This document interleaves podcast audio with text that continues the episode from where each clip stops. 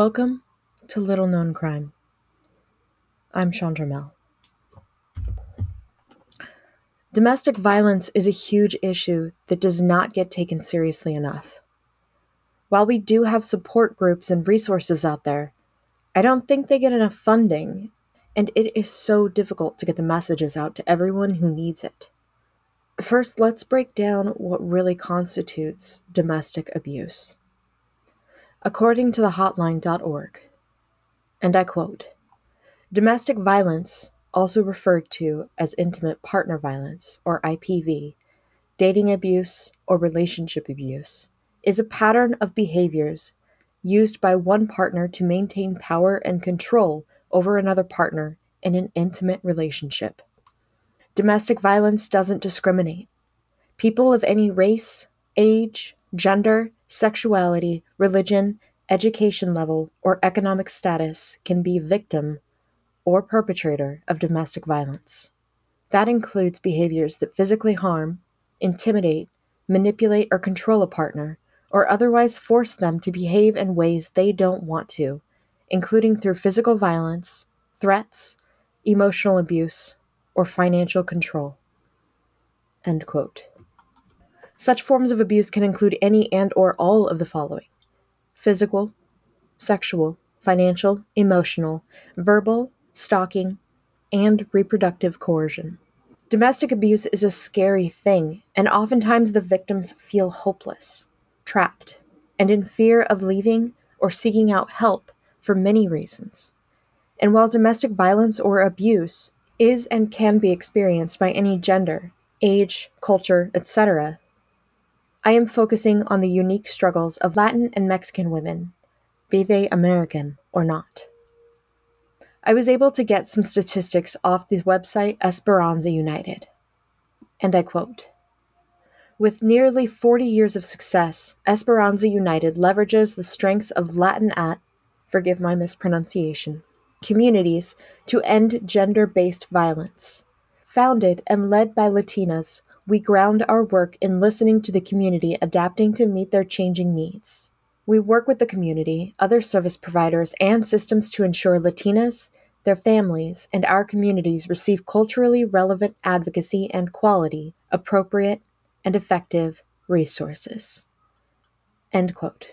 Like many sites that aim to offer resources to people seeking help for their situations, there is a warning when you first open the site that gives you the option to exit safely and discreetly or to continue. This is an incredible tool used because so often domestic violence survivors are at risk simply by seeking out information.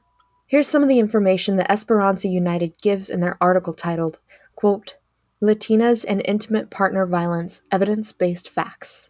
About one in three Latinas will experience IPV, or intimate partner violence, in their lifetimes, and 1 in 12 has experienced IPV within the last 12 months. Rates of IPV were found to be lower for Mexican immigrants than for those of Mexican descent born in the United States. IPV often includes financial abuse and sexual and reproductive coercion. A study of 2,000 Latinas found that about 63% of women who identified being victimized in their lifetime be it by any kind of domestic abuse, reported having experienced it more than once. Among 362 Latinas seeking family planning services, 51% reported having experienced IPV, and 34% reported reproductive coercion. And let me stop here and point out that the use of the term reported is very important because there are many out there who do not feel safe reporting their assaults for a multitude of reasons. I think it's very evident that the numbers are going to be higher. We need to understand the importance of creating resources for people of different cultures. According to the article, low rates of reporting among Latinas may create the illusion that IPV services are not needed by this population, but that simply is not true. We have to consider the barriers that are unique to Latinas. Many prefer to tell family members about what they are experiencing, especially undocumented Latinas who fear being deported if they report their abusers. But there's also many situations where they fear telling anyone. This rolls right into the threat of deportation that abusers use to control Latinas. Other fears and reasons that they do not report include lack of confidence in police, shame, guilt, loyalty or fear of partners, and even previous experience with childhood abuse. Studies show that Latina IPV survivors are less likely to seek out mental health services than non Latinas. The Latinas with children are more likely to seek out help than those without because they want to protect their children. This does not mean, however, that there aren't Latinas with children who feel trapped and in too much danger to seek help. The reality is that many Latinas, especially those who are undocumented, do not know their rights and the options out there for them. Education alone can have a big impact on many Latinas feeling safe enough to report abuse. As provided by the Esperanza United site, the following is a list of needs identified by Latina survivors and advocates. And take into consideration that language can be a barrier and therefore translations should be a part of the resources provided. Rights as a survivor, legal services, help when going to court, English lessons, protection and safety, transportation, education for independence, a safe place to stay, and someone to speak to in private. They also need resources and responses that are in their native language. Incorporate culturally specific spaces and providers. Do not ask about immigration status. Include space and services for children and extended family address all genders in the community. This site is among many that target Latinas for offering support and resources to help them to safety and to gain independence and confidence. It's very important that we consider all the factors of different cultures and communities who experience domestic abuse so that we may find the best way to provide resources for them. Another thing to take into consideration as to why Latinas may be hesitant to report abuse are cultural values such as gender role expectations, religion, and economic factors. Breaking these down, I pulled from an article from North Dakota titled, quote, Unique Barriers Faced by Hispanic Female Victims of Domestic Violence. These are the following Threat of deportation or retraction of sponsorships. Knowing little to no English or having little to no resources offered in their native languages. Machismo. I'm not sure if I'm saying that right which can have positive and negative characteristics, though the negatives can lead to domestic violence. Gender roles in the family or home, where the man is seen as the quote breadwinner and the woman as the quote caretaker. This can create an issue when the woman has no financial independence, which can in turn hinder her ability to break away. Family loyalty, which is another strong part of Hispanic culture. Religion, which has a very heavy leaning towards the quote sanctity of marriage and looks down on divorce. People who have experienced child abuse are at a higher risk of being targeted by abusers later in life. And then the pandemic, which has caused abusers and victims of abuse to be contained in close quarters for much more time than normal, causing rates of domestic violence to raise exponentially. And this is including all cultures, races, etc. I read an article titled, quote, They Are Not Alone. Hispanic domestic abuse survivors speak out to help other victims with the following people credited Cecilia Hernandez Cromwell, Eva Morales, Josh Delaney, and Kayla Branch. While it covers some of the information provided earlier, they also cover the incredible survival story of Blanca Keiser in 2013. Keiser was consistently assaulted by her boyfriend and finally had had enough. In a guise to get her to safety, she complained of stomach issues so that he would take her to the hospital. Together, they went to Deaconess Hospital in Oklahoma City, and while being cared for, the staff received an anonymous call that stated that Blanca Keiser had been assaulted by her boyfriend. Using the excuse of needing x rays, they were able to separate her from him safely. Police showed up and arrested him after hearing Blanca's statement. They had been at a friend's house party when her boyfriend of two years struck her in the head, pulled her hair, and bit her in the face. He was released not long after the arrest and was able to assault her again three months later. And I quote This time, he held a rag doused in ammonia over her mouth while threatening to kill her and her children. She lost consciousness, and when she woke up, her pants were pulled down and her shirt was off. End quote. In an interview, Blanca stated, and I quote, I could no longer handle it. Once my children went to school, I told him I was going to work so that I could leave the apartment. And that is how I got out and went to the police station to make a police report. Blanca is about 5 feet tall and in her early to mid 40s. She has three children and runs her own housekeeping business. She's originally from a small village in Guatemala and speaks very small amounts of English. She grew up in a household that saw the normalization of hitting, so she thought that abuse was normal. But what she wanted was a tight knit family and thought she was finding what she was looking for. However, over the two year period, she realized that she could no longer put up with the abuse. Discussing his evolution of abuse, it is clear that he was using manipulation. And I quote Everything was okay, but then he started to demand things. And when I did not do what he asked for, he would hit the wall. Then he would say, Forgive me, but you made me mad. That kept on happening until he stopped hitting the wall and started hitting me. End quote.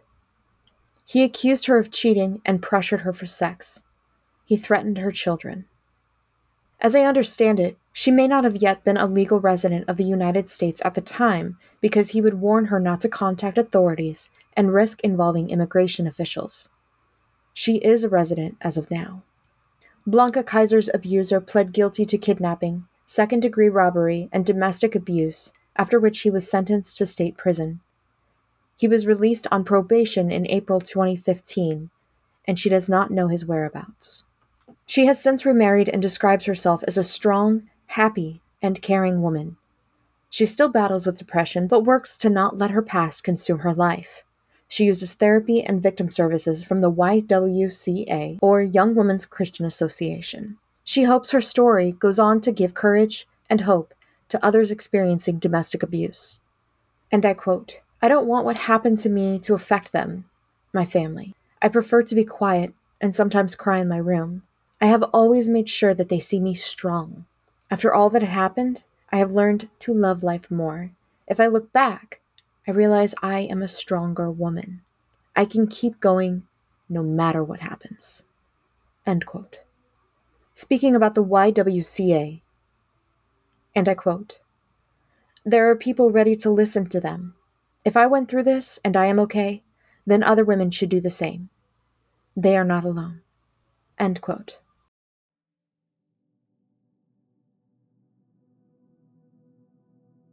If you or someone you know is suffering from domestic abuse, there are people and resources out there. One option is the National Domestic Violence Hotline. They are available 24 hours a day, 7 days a week. On their website, they claim that English, Spanish, and over 200 other languages are available through interpretation services. Their number is 1 800 799 7233.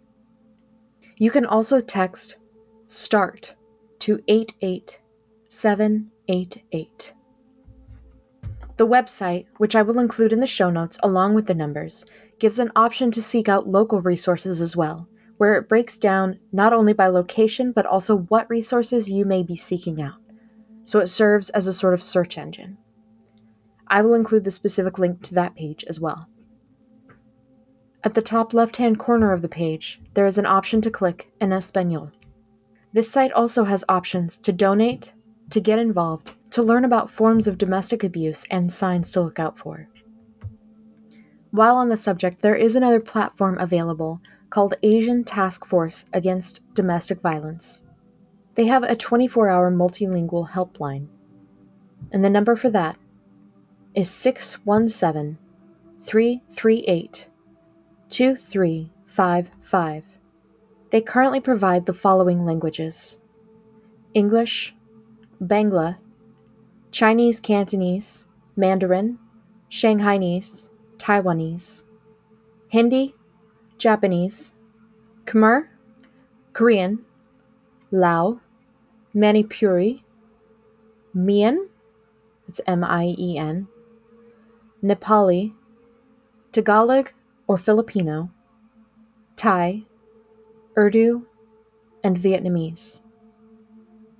And I do apologize for any of those that I have mispronounced, but I will include the link for that website as well, and they do have that list right on that website for you to see. There are many other resources out there. If you ever feel uncomfortable searching information on any search engine due to any repercussions or possible repercussions in your situation, feel free to email me at littleknowncrime at gmail.com. You can simply say resources or give me any information that you might need so that I can help you to try to find the right resources for you. I'm not a professional, but I will do my best to help.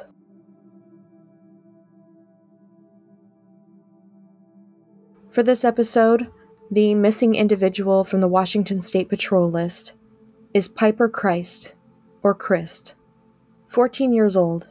They have been missing since November 6th, 2022. If you have any information regarding their whereabouts, please contact the Everett Police Department at 425 257 8400. If you want to access episodes early, become a patron. Go to patreon.com slash little known crime. Your support not only offers you merch, it helps fund this podcast so I can keep it going. Podcasting does cost money, and helping to fund can help with better research and equipment to add to a higher quality for you. Also, please don't forget to rate and review. The more reviews I get, the wider listenership, and the more people will hear about these cases and individuals. And finally, check out my Instagram at Little Known Crime and my Facebook page, Little Known Crime, where I will be posting photos from today's episode, along with the links and the contact information, as well as the information for the hotlines. Thank you for listening. I'm Chandra Mel, and this is Little Known Crime.